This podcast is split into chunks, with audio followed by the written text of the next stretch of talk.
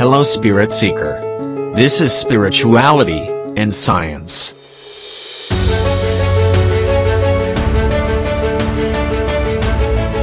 Our previous episode, we explored the roots of suffering through the story of the Valdeblanquez and Cardenas families in Santa Marta. This tragic tale serves as a reminder of how attachment to destructive ideas, such as hatred and revenge, can escalate into terror and death. In today's show, I will delve deeper into the topic of suffering by drawing upon historical examples from my other passion, world history. But stay with me because after the first part, I'll share the good stuff, the great revelation that the Buddha left us, how to put a definitive end to suffering. I pointed out in the first episode that the massacre of these two families, although seemingly rooted in madness, is not uncommon in history.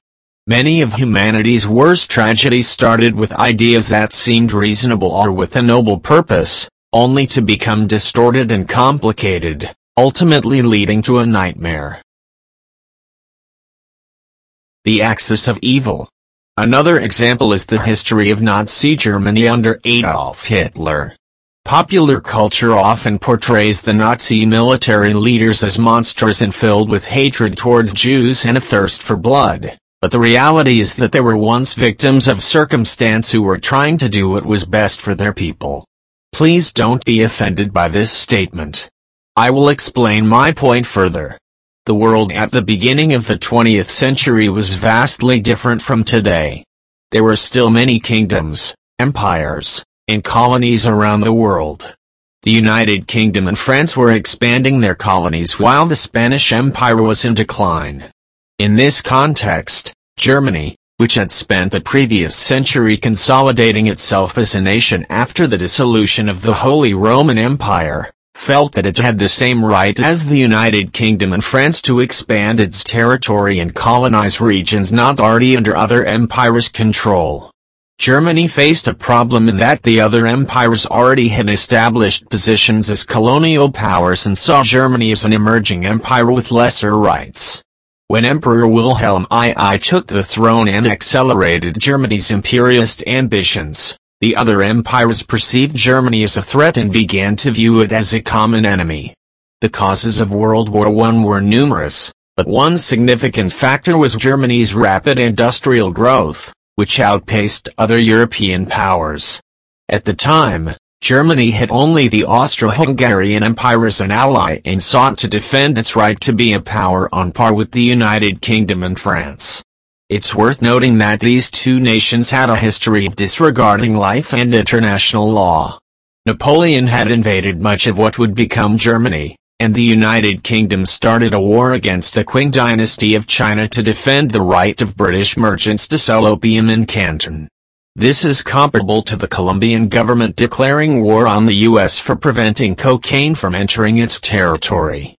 The aftermath of World War I saw Germany being forced to accept the Treaty of Versailles, which is still considered by most historians today as a humiliation for the German people and a source of resentment. The treaty imposed a guilty plea from Germany for all damages and losses during the war, and the loss of territory and economic reparations to the victorious countries brought an economic depression, leading to hunger, death, and despair. In this context, a charismatic, energetic, and brave leader appeared, promising to bring an end to the suffering and restore the honor of the German people. Many good, intelligent people, hoping for a better future for their children, cast their votes for Adolf Hitler, as he appeared to be the person with the character to fulfill these promises.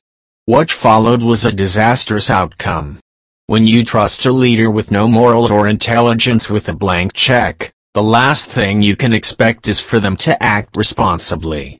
Hitler is a well-known example of this, but he's not the only one, nor is he the one who caused the most death. It's easy to look back at leaders like Hitler, Stalin, Mussolini, Nixon, or Hussein and view them as evil people with corrupt hearts, different from good people like us. But the truth is, these leaders were driven, supported, and kept in power by people just like you and me who at some point wanted to do good for their country and their people. When they got on the tiger of power, they were unable to control it. One might wonder how good people could have supported these leaders until the end. As I mentioned in the previous episode, we tend to stick with the decisions we've made. It's difficult to admit that we've made a mistake and changed our course, especially when we've already invested a lot of time, effort, or money. How many times have we forced ourselves to eat something we didn't like, to finish a book or movie, or to put on a piece of clothing that we hate just because we paid for it? History is full of leaders who have sent thousands to die in useless wars only because they are not capable of recognizing that they were wrong and turning back.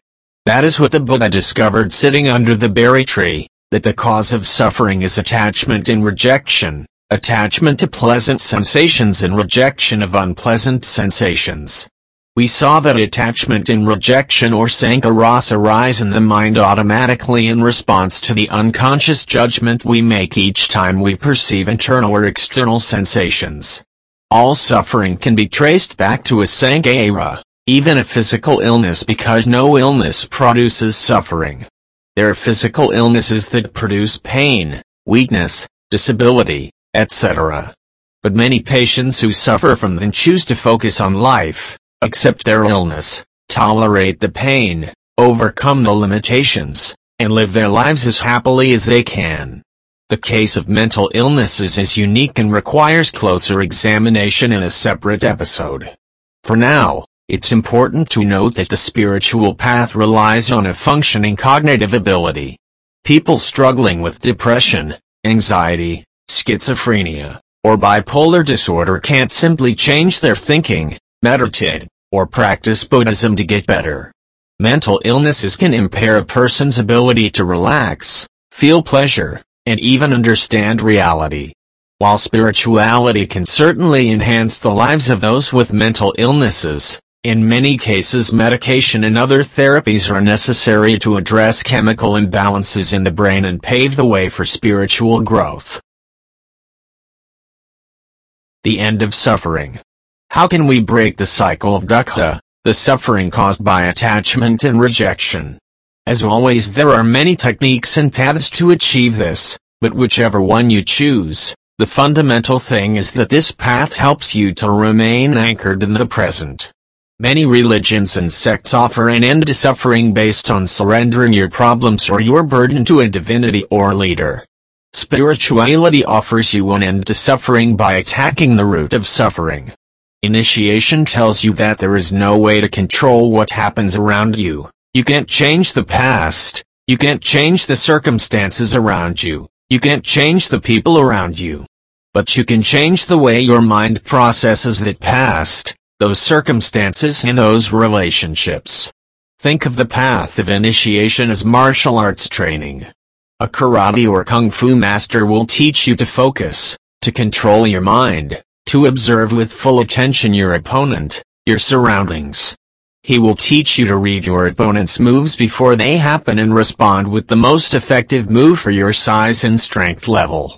No martial art is going to tell you that you must have faith in the god of kung fu and that he will give you the strength to defeat your opponent. Nor will it tell you that you must give you fight to your sensei and that he will fight for you.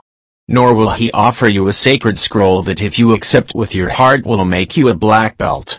Spirituality is less like a religion and more like martial arts or high-performance sport. You must start with simple, repetitive, sometimes uncomfortable exercises that seem to get you nowhere. What initiation asks of you is discipline to keep you on track and to believe in your own power to become what you want to achieve. It demands that you take responsibility for your own process and commit to getting up every time you stumble along the way. The Guardian of the Threshold. In this podcast, I'll introduce you to what lies ahead as you embark on the journey small, steady steps, techniques that may not seem to make an immediate impact, and discipline to persist despite the challenges that will arise. There are no grand secrets waiting for you at higher levels.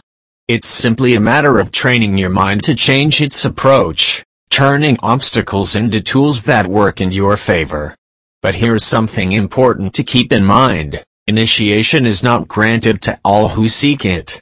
No matter how much you yearn to escape suffering, you must first overcome the threshold guardian to receive initiation.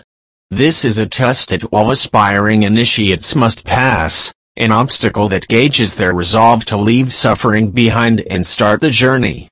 What is this formidable challenge that lies ahead? It's known as guilt.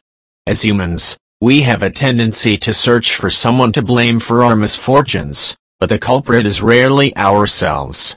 And when we do hold ourselves responsible, guilt can immobilize us and trap us in a cycle of self-punishment, making it even harder to escape than blaming others. It may sound straightforward, but it's far from it.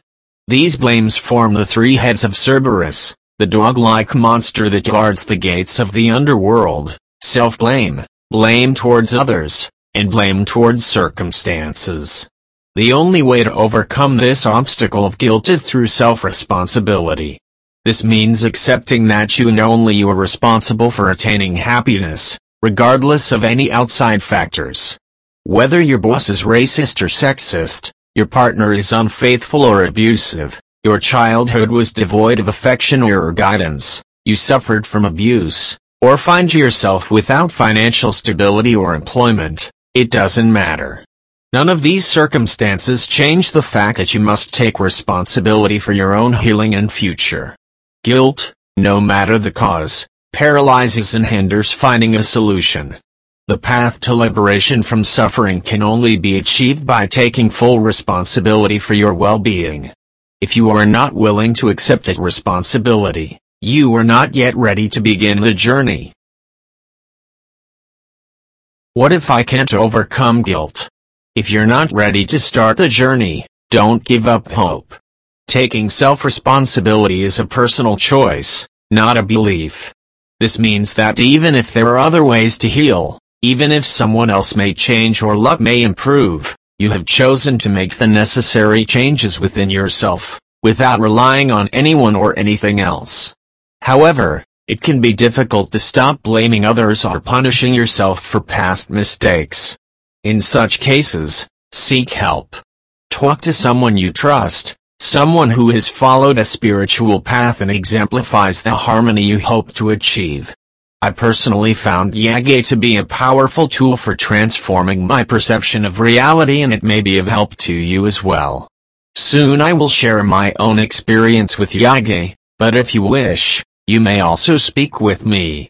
Finally, if you can't connect with any of these tools, Keep searching. Ask your inner wisdom to show you the best path for you and allow yourself to discover the book that millions of people around the world have found the key to truly believe in the path of self-responsibility. This book is called The Power of Now. The Power of Now. The Power of Now is a book written in 1997 by German-Canadian Eckhart Tolle. You may have already heard of this book, as it is a worldwide bestseller and is still referred to by many celebrities who have found in its lines a guide to discover the healing power of living anchored in the present and understanding that each of us is solely responsible for constructing our own destiny. The book will show you many perspectives, including some scientific, religious, and pragmatic ones, to understand why our mind is so prone to finding fault instead of seeking solutions.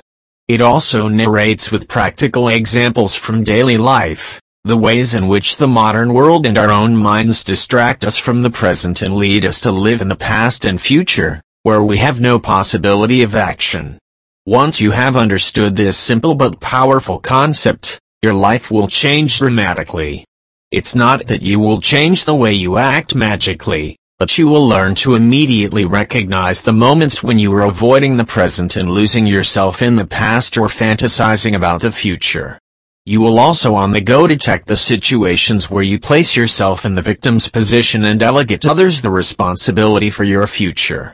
Mara, my spiritual teacher, says that depression is an excess of the past and anxiety is an excess of the future, and one of the first things she taught me is a trick that I practice frequently and today I'm going to give it to you. Every time you find yourself absorbed in tormenting memories or planning uncertain futures, devising possibilities that unbalance you, Then with the index finger and heart of your hand, give yourself three sharp taps on the crown of your head. While you do this, you order your mind to return to the here and now. The doors of the kingdom open. If you have traveled the path we have been talking about, you'll recognize that you live in a matrix that hides reality and keeps you enslaved. You are tired of constant suffering in your life and want to achieve inner peace. If in addition to that, you have decided that you are the only person responsible for achieving that peace and happiness and understand that there is nothing for you in the past or future, then you have received your first initiation into the greater mysteries. Now you are a person of knowledge and can begin the journey of Buddha, Jesus Christ, and all other enlightened beings. Let me repeat something, there are no secrets. True spirituality hides nothing.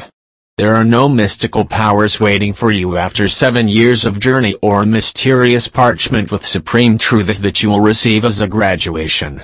There are many mysteries that you will uncover, many mystical experiences that you can live, and wisdom that you will gain, but no initiate can offer them to you or reveal them to you, except as a personal anecdote without any importance in your journey. The only universal revelation that awaits you on the other side is the only one that truly matters, you are immortal in the eternal present. There is nothing more than here and now, there is no one other than your own consciousness. If it's not here, where? If it's not now, when? If it's not me, who? What should you do now to start your training? I don't know, there are many paths and they all lead to the same destination. You can choose Buddhism, Give up your possessions, and go into a cloister to seek enlightenment through meditation.